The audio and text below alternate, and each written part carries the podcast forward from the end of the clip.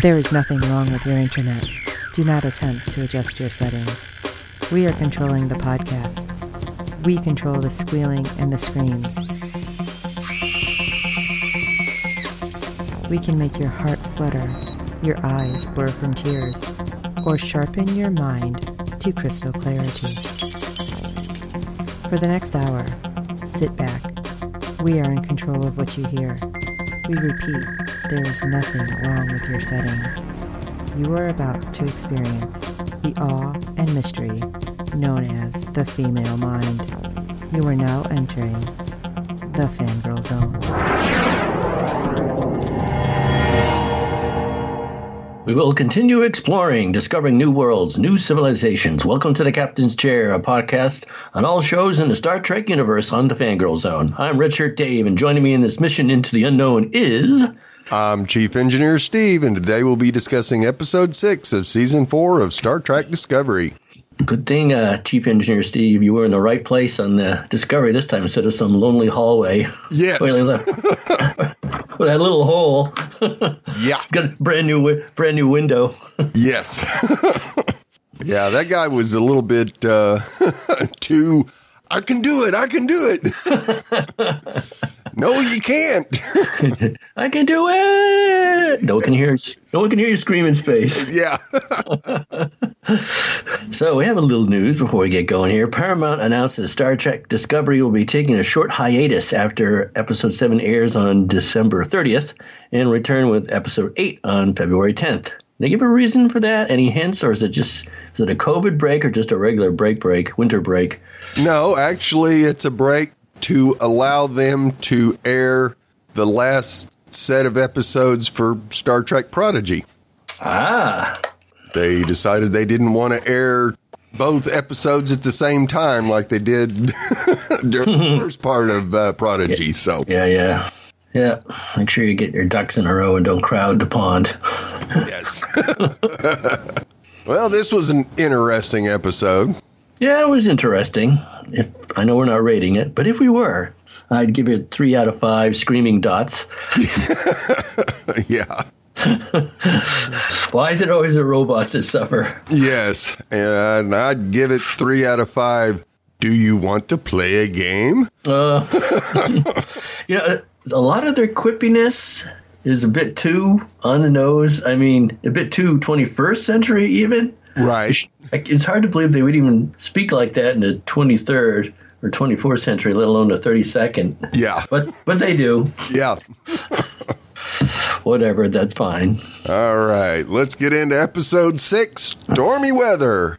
Seeking answers, the USS Discovery ventures into a subspace rift created by the dark matter anomaly.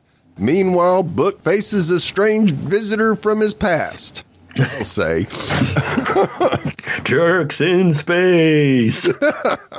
Daddy troubles much? Brother. Book's like, this is why I became Batman. yeah, exactly. So Burnham is pondering the nature of the past and memory as she puts together a tree of her past. Book walks in and they discuss it, and then how it's its dad's birthday briefly before moving on to the matter of the DMA created subspace rift to examine. Book expresses uncertainty of doing this versus jumping further afield to questions other stellar nations about the DMA. On the way to the bridge, Saru goes over the previous rifts examined by other ships. In the turbo lift, still using those things, they check the status of Zora. Nothing's wrong. Her emotions being in natural development. Oh, that's nothing wrong with that. Yeah, that's going to change real quick. Once on the bridge, they, they call the crew to stations. Adira heads off after Gray assures he'll be okay left alone. He didn't look okay. yeah. they begin with the mission heading into the subspace rift on impulse. Really? I thought they did it on purpose. oh. Sorry. Uh, the entrance heats up the shield, but once inside, the rift is completely devoid of seemingly anything. Yeah, talk about a black hole. Yeah, no kidding. I think would- the old hairs on the back of the neck would have stood up on that one, like, where is everything? Anything? Yes, anything. Anything.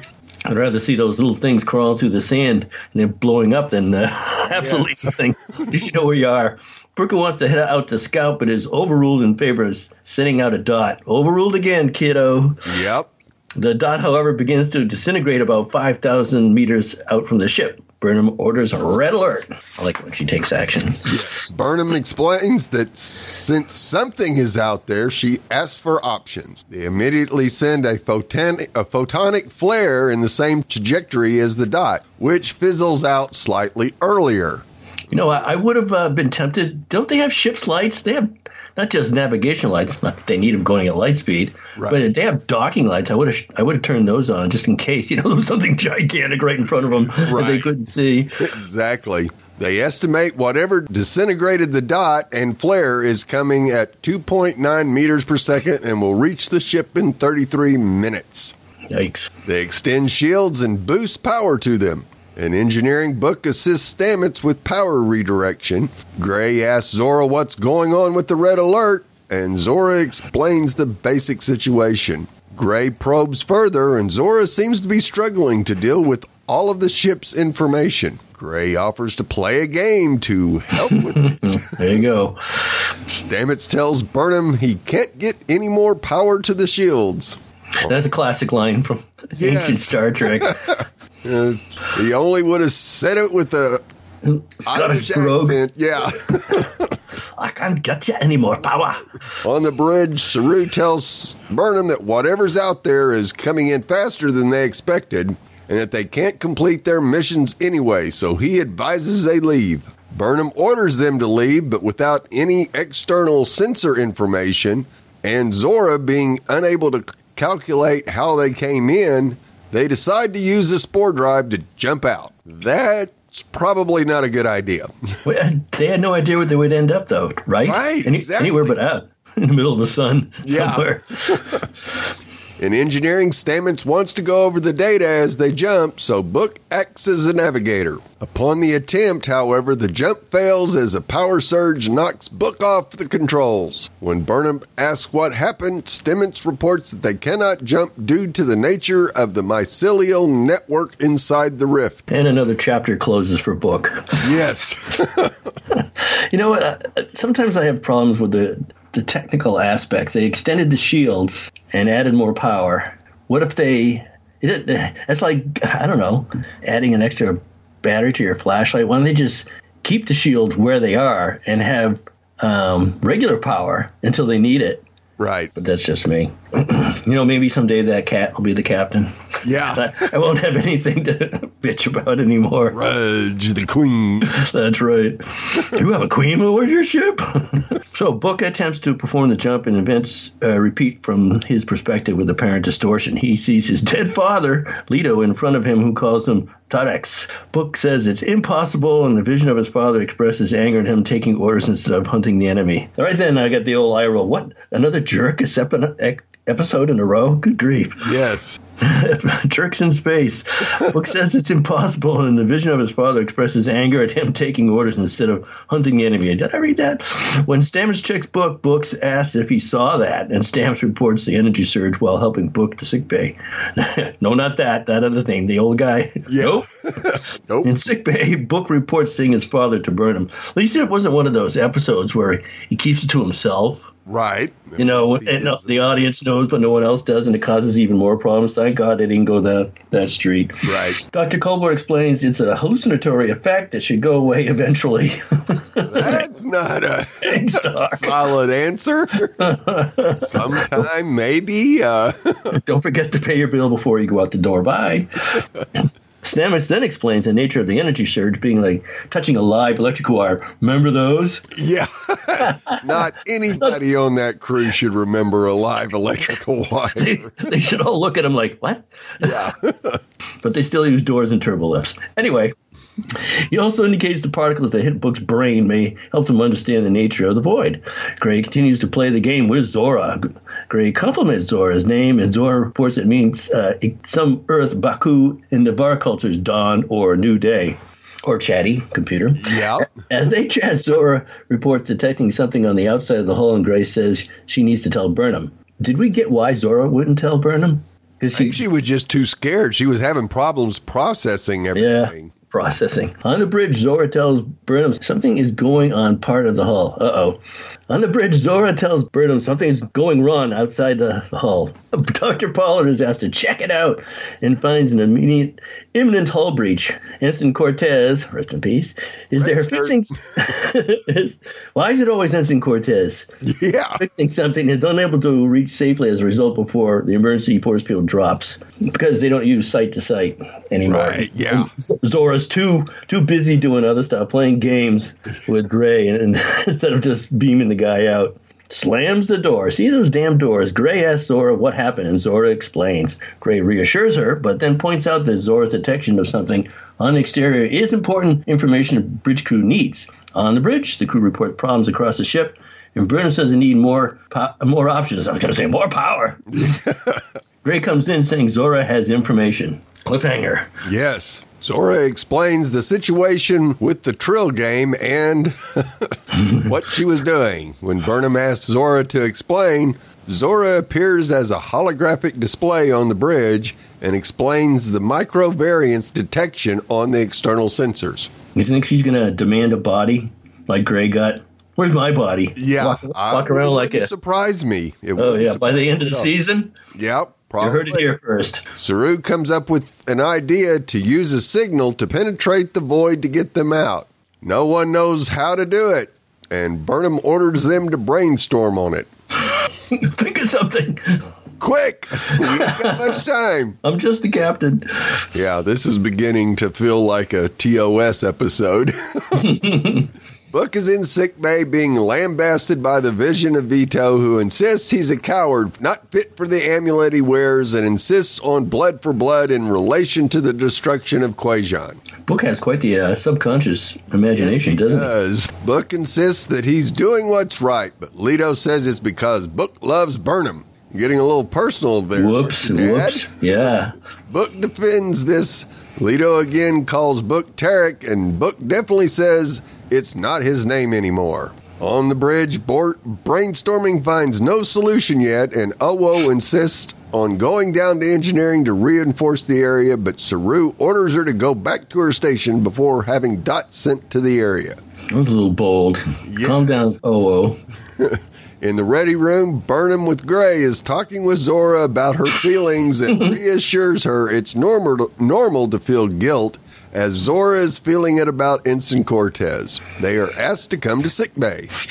Well, hopefully somebody has an answer. In sickbay, Dr. Culber says the hallucinations Book is experiencing will subside within an hour. Well, at least he's starting to get the framework down a little. Yes, thanks to Stamets, who says they're the solution as they came from the barrier at the edge of the galaxy. As they discuss it, they come to the conclusion that they can find a way out using the particles. But we're not gonna, we have to remove your brain, so stand Yes. Burnham transports to the bridge. Oops. Somebody's using it Yeah. and is told shields will fail in 10 minutes. We're cutting it a little close. Then they realize that sonar frequencies and electromagnetic waves can be used to track the particles with an audible ping at 218 kilohertz. Just one ping, Vasily. Yes. Once they start doing so, Lieutenant Detmer informs them the time it will take is longer than 10 minutes, and Burnham realizes they won't survive the heating they experienced on the way in. What you gonna do, Cap? she proposes using the transporter pattern buffers to save the crew, though the dangerous journey with her staying behind as the captain to help Zora. Oh, I, I'm gonna sound. I'm gonna top Fred. I have a sound effect for that. Let's see. Press the right button, Dave. Ha ha. What you think of that? you didn't like it? I liked it. I didn't hear it, so You didn't hear it? no. Oh shoot! I heard it clearly. Stupid computer. Yeah, exactly. Give me, give me a Zora then. Yeah. I'll see what kind of drops I've got to put in there. Okay, she orders the crew to transport into the buffer in groups. So nobody is left alone. Owo apologizes to Saru for earlier saying she felt that way because of watching her best friend die when she was younger and felt unable to help. Hmm, boy, these so melodramatic on that ship. Sorry. Yeah, but it was something we didn't know about oh, Owo, so Yeah. Saru reassures her she did enough for her friend and they transport. Book on a ship sees the vision of his father again, who points out the simulation of wood of the Thule tree within it. At least he was impressed by his des- decorating. Yeah, well, you got skills. You got skills, son.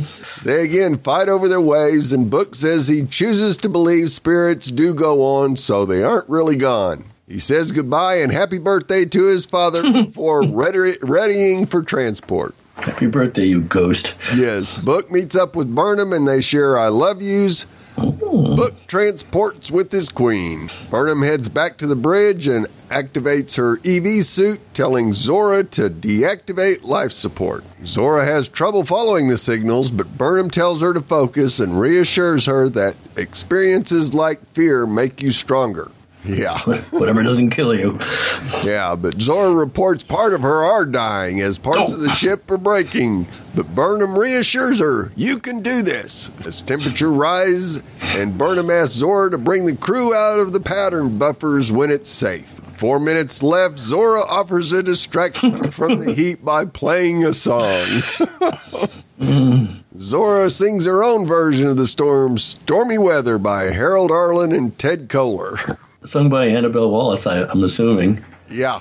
At least you can sing. Yep. Yep. Although I would have picked Heat Wave by Linda Yes. Ronstadt.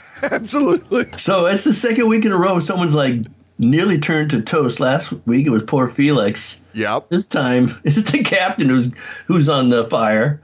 Yep. Okay, so Burnham wakes up to Dr. Culber examining her. Naughty.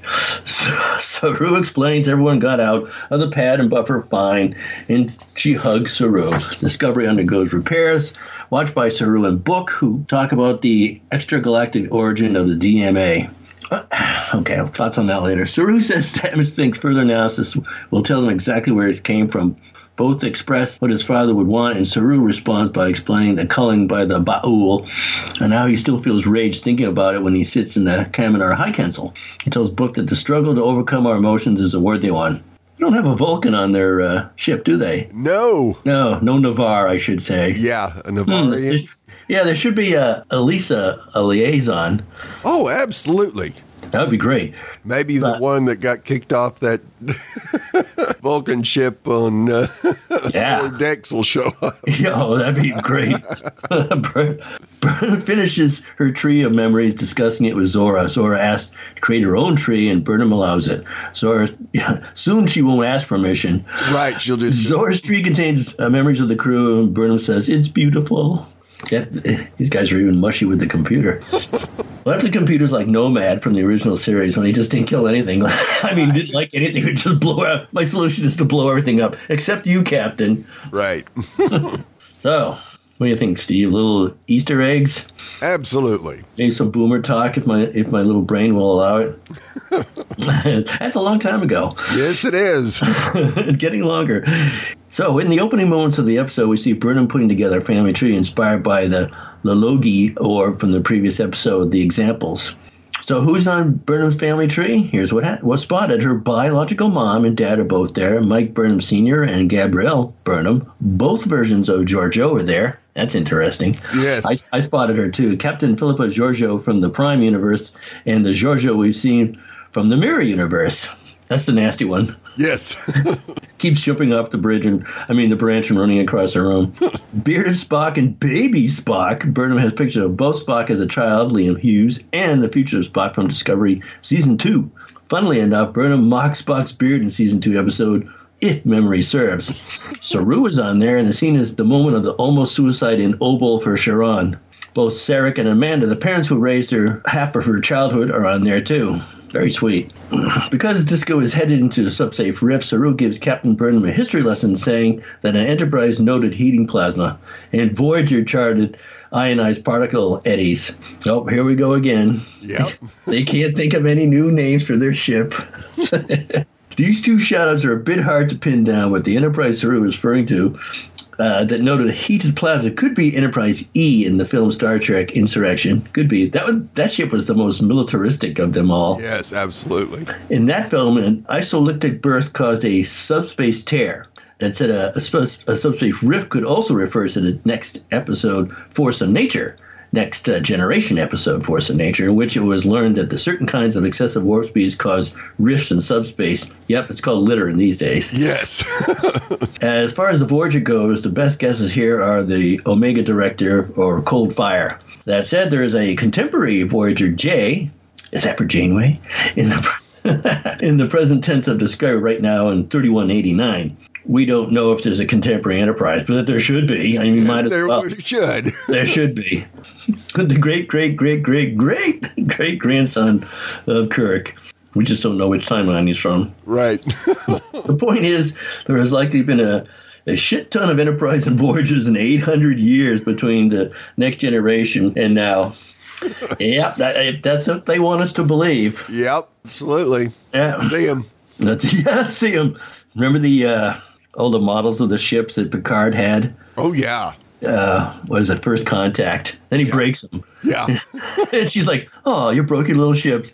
You sure you want to make him madder than he already is?"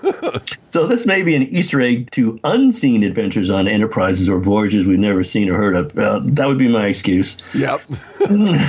At more than one point in the episode, it's mentioned that Linus is under a heating lamp. What? Now, here's a quick Linus refresher, starting with season two. Linus is a crew member with a runny nose. Yeah. who is a Saurian, a reptilian alien species who alluded to the original series and appeared in the background characters in the motion picture. In Discovery, Linus is played by David Benjamin Tomlinson, but not in this episode because we don't see him. Sadly, I wanted to see this giant rock with, with him lying on it. Maybe wearing his fig leaf while he soaks Yeah. himself under the sun. Well, hopefully wearing a fig leaf. As previous episode of Discovery this season, the, the background action in the new ship's lounge continues with Deep Space Nine's visual references. This time, we get both a Ferengi and a Lurian together at the bar, which clearly references uh, Morn, a Lurian, and Quark and Rom, Ferengi, from the bar in DS9. I miss those days. Yes. In order to illuminate the strange void near the subspace rift, the idea of using a photonic flare is suggested. And I, as I said to Steve earlier, I, I just want to see giant floodlights open up on that thing. the reference of the idea is using photon torpedoes as a light source, which happened in the Next Generation episode, in theory, and in, Voy- in the Voyager episode called Night.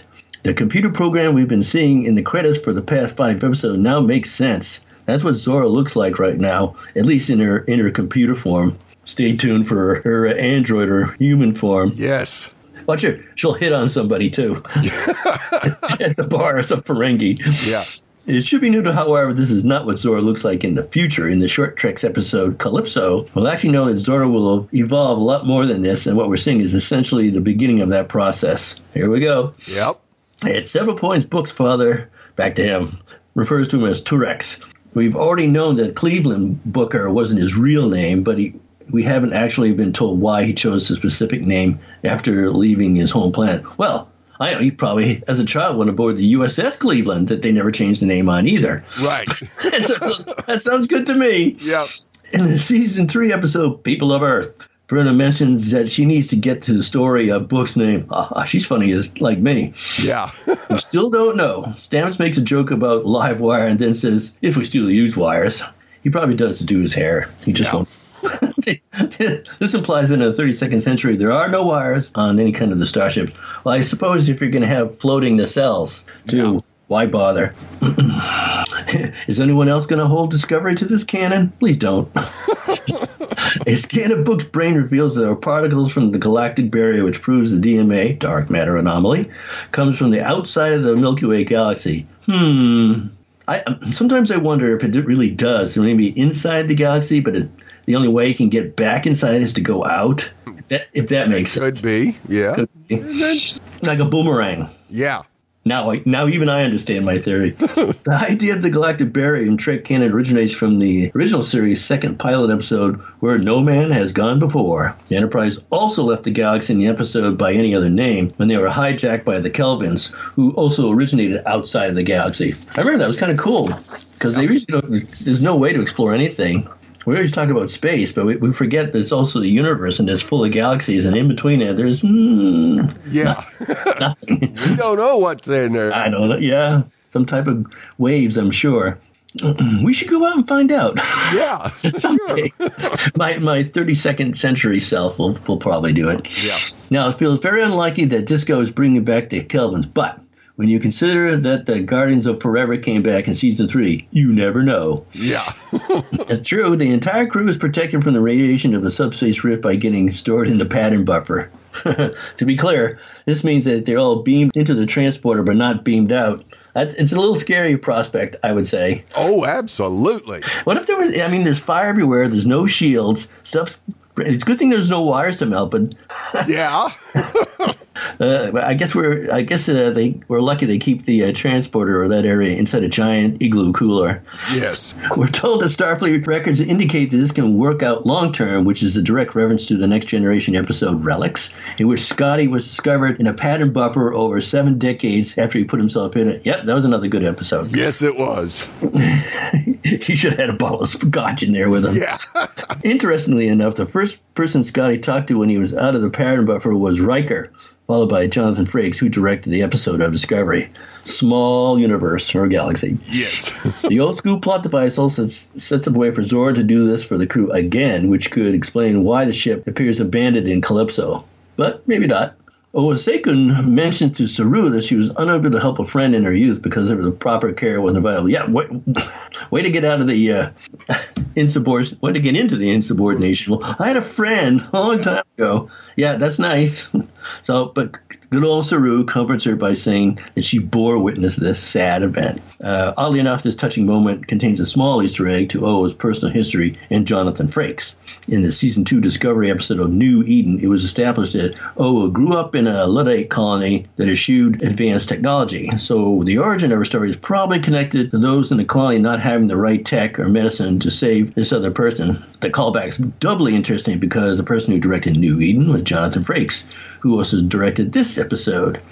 Is Jonathan Frakes advancing a secret plot to give OO even more backstory? If so, he's doing a great job. yes, he I wonder how is. much how much creative input he actually has into the story. You know, back in the day, in big time Hollywood, there's always director interference. Nope, I don't like it. Doing it wrong, and they would just Yeah. insert themselves. I would think that because Frakes has done so much Trek directing, they pretty much give him a free reign to do whatever he wants. And so, yeah, he digs in his mind and says, Oh, I can tie this and this together. And oh, that'll be cool.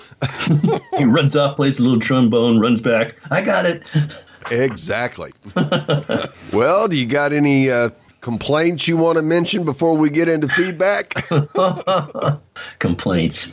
Uh, I think uh, when Fred catches up with this episode, if he hasn't already, she does. Uh, the captain does go into whisper mode. yes. Uh, I, I do li- I still like it when the sparks fly between those two, and it, it's awfully sincere when they tell each other they love each other. It works. I, I believe it. Yep. You know, which is half the battle there. It'll be interesting to see if if uh, Zora demands a body eventually. the first one will say yes, this this should be done. Will be uh, will be Gray, I'm sure. Yeah. I want my friend to have one. Wouldn't it be something if uh, Zora picks Data's form to come back in? Oh, that'd be hilarious. Maybe they'll just re- replace uh, what's his name there with the runny nose sitting on a rock. Yeah. was one of them that isn't missing so much. You know what? You can stay in your cabin. We got one that works. Yeah. Poor Linus. Yep. All right. Well, we do have some feedback on this episode as our friend Fred from the Netherlands has provided his thoughts. So let's hear what he's got to say about it. Hello, Steve and Dave, and all listeners to the Fangirl Zone. This is Fred from the Netherlands with some feedback for Star Trek Discovery, Season 4, Episode 6. Day after Christmas, so on Christmas Day, I watched this episode and will give some feedback. And as I learned as a teacher in feedback, you always start with the positive and then discuss the improvement points. Well, okay. This episode, the second part is, oh gee. Okay. We'll start with the positive. I really, really like the increased role of Gray here. The way how this young actor does this. I think that Ian Alexander really has grown. What I didn't like is the story and especially the part where Zora gets emotion. I find it such a silly thing that in a stress situation, you have to convince your autopilot to go somewhere because she's afraid. Hello? I mean, there is emotional stuff enough in this season with Book and his Lost Planet, with Hugh Culber, with Gray and Adira, even with Tilly a little bit. I don't think I need another emotional story, namely the one with your computer. And the point is, I had high expectations because it's directed by Jonathan Frakes. But on the other hand, he just has to deal with the script here. And that was written by Anne Cofell Saunders and Brandon Schultz. Well, sorry guys. I know on the other hand, you could argue what is the difference between a spaceship without an autopilot and let's say the pilot is uh, anxious, like Detmer suddenly has problems to fly through a barrier or whatever, and you also have to convince her to do her job. Well, okay. It's still an autopilot and a computer. Or are we talking about artificial intelligence with emotions? And are we getting very close to data, for instance, who wants a emotion chip? Okay, I will stop end of my rant because this goes in a very wrong direction and I don't want to spoil it for other people who liked it a lot. Visuals, cinematography, etc. was superb as always, to end with something positive. Greetings, all the best, Fred from the Netherlands. I don't think this was the right Christmas thought of peace and harmony. Okay, bye. You mean live long and prosper? yes, absolutely, Fred. what planet are you from, Fred? I, I, agree with a lot of Fred's observations. And now the computer yeah. is touchy feely and afraid. There's something to be said for a machine that works. If the machine fails because I don't know the gears are stripped or or the or the wires are crossed or something like that, but it, when it has the when it gets nervous or afraid, they're in big trouble. How do you get back from that? Right. Yeah, I think it could be another patient for Hugh. Uh, for Hugh. Yes. Lie down on his couch. I will once I get a body. yeah, I understand where you're coming from, Fred, and, but I do think it will lead to something better. I hope. I mean, you know, you go back to the way Zora was on that short trek, and it didn't seem like it was quite as emotional as as we saw in this episode. That's for sure. So hopefully this emotional computer won't last too long. mm, yes, it will. Yeah. I don't know if Fred is watching Lost in Space. I, I can highly recommend it. The new series, not the old one, one. Yeah. the new one. They have uh, a new robot, and it's uh, intelligent. Yeah, and it thinks uh, on its own. Ro- its name is Robot, though not very. and there. there's Sar, uh, Sar, bad guy robot, and uh, there was Scarecrow. Whoops, spoiler alert. but Sar, the evil robot, or is he evil, uh, doesn't like programming. He's like, no more programming. At least that's as far as I've gotten. Right. And I just wonder, that's a different explanation of AI. He, he wants total freedom, but uh, it explores the same area. And if there's no more programming, then you can't function anymore. You're just a, like anybody else. Right. And if, the, and if ship the ship is going awry, like the captain's going to get cooked and everyone's on a pattern buffer, and that it better work. Yes, absolutely. Yeah, no doubt about that. And, you know, they had problems because of the sphere data originally. Yeah. It was overloading everything. It was way too much, didn't have enough memory. Well, how were they going to be able to come up with a body for her, for Zora, when it's going to have enough? It'll be just a hologram storage. body. Yeah. yeah. Just a hologram walking around everywhere. Hey, uh, Zora, even your hologram should have some clothes on. oh, I'm sorry. Well, I have to admit, what if they go that far? What if it'll look like Annabelle Wallis? Yeah, that would be something else. We should be singing in their version of 10 Forward. well, Fred, we do appreciate your thoughts on each and every episode so far and looking forward to hearing your thoughts on episode 7. And may you have a very happy holiday. We'd love to hear your thoughts on each and every episode this season. Our deadline for feedback is 10 p.m. Eastern every Friday during the season. You can send your feedback via email or audio to contact us at fangirlzone.com. All right, go to www.fangirlzone.com and click on the contact link where you'll find several ways to contact us via email or through social media, like on Twitter, where he's at Sawyer Steve and I'm at the Real ID Dave. Please review and rate us on iTunes and any other platform you use for your podcast, as good ratings and reviews help other fans of the show find us, as there are a lot of Star Trek Discovery podcasts out there. Tell your friends, and we do hope you're enjoying our podcast. And don't forget to check out the other great Fangirl Zone podcasts. Maybe we should change our name to the Zoracast. Yeah.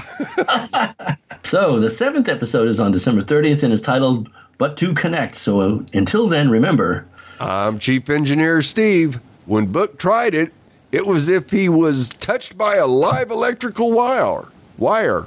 If we still used wires. Used what? What are they? and this is Redshirt Dave. Did I tell you in high school my nickname was Bumpy and Slow?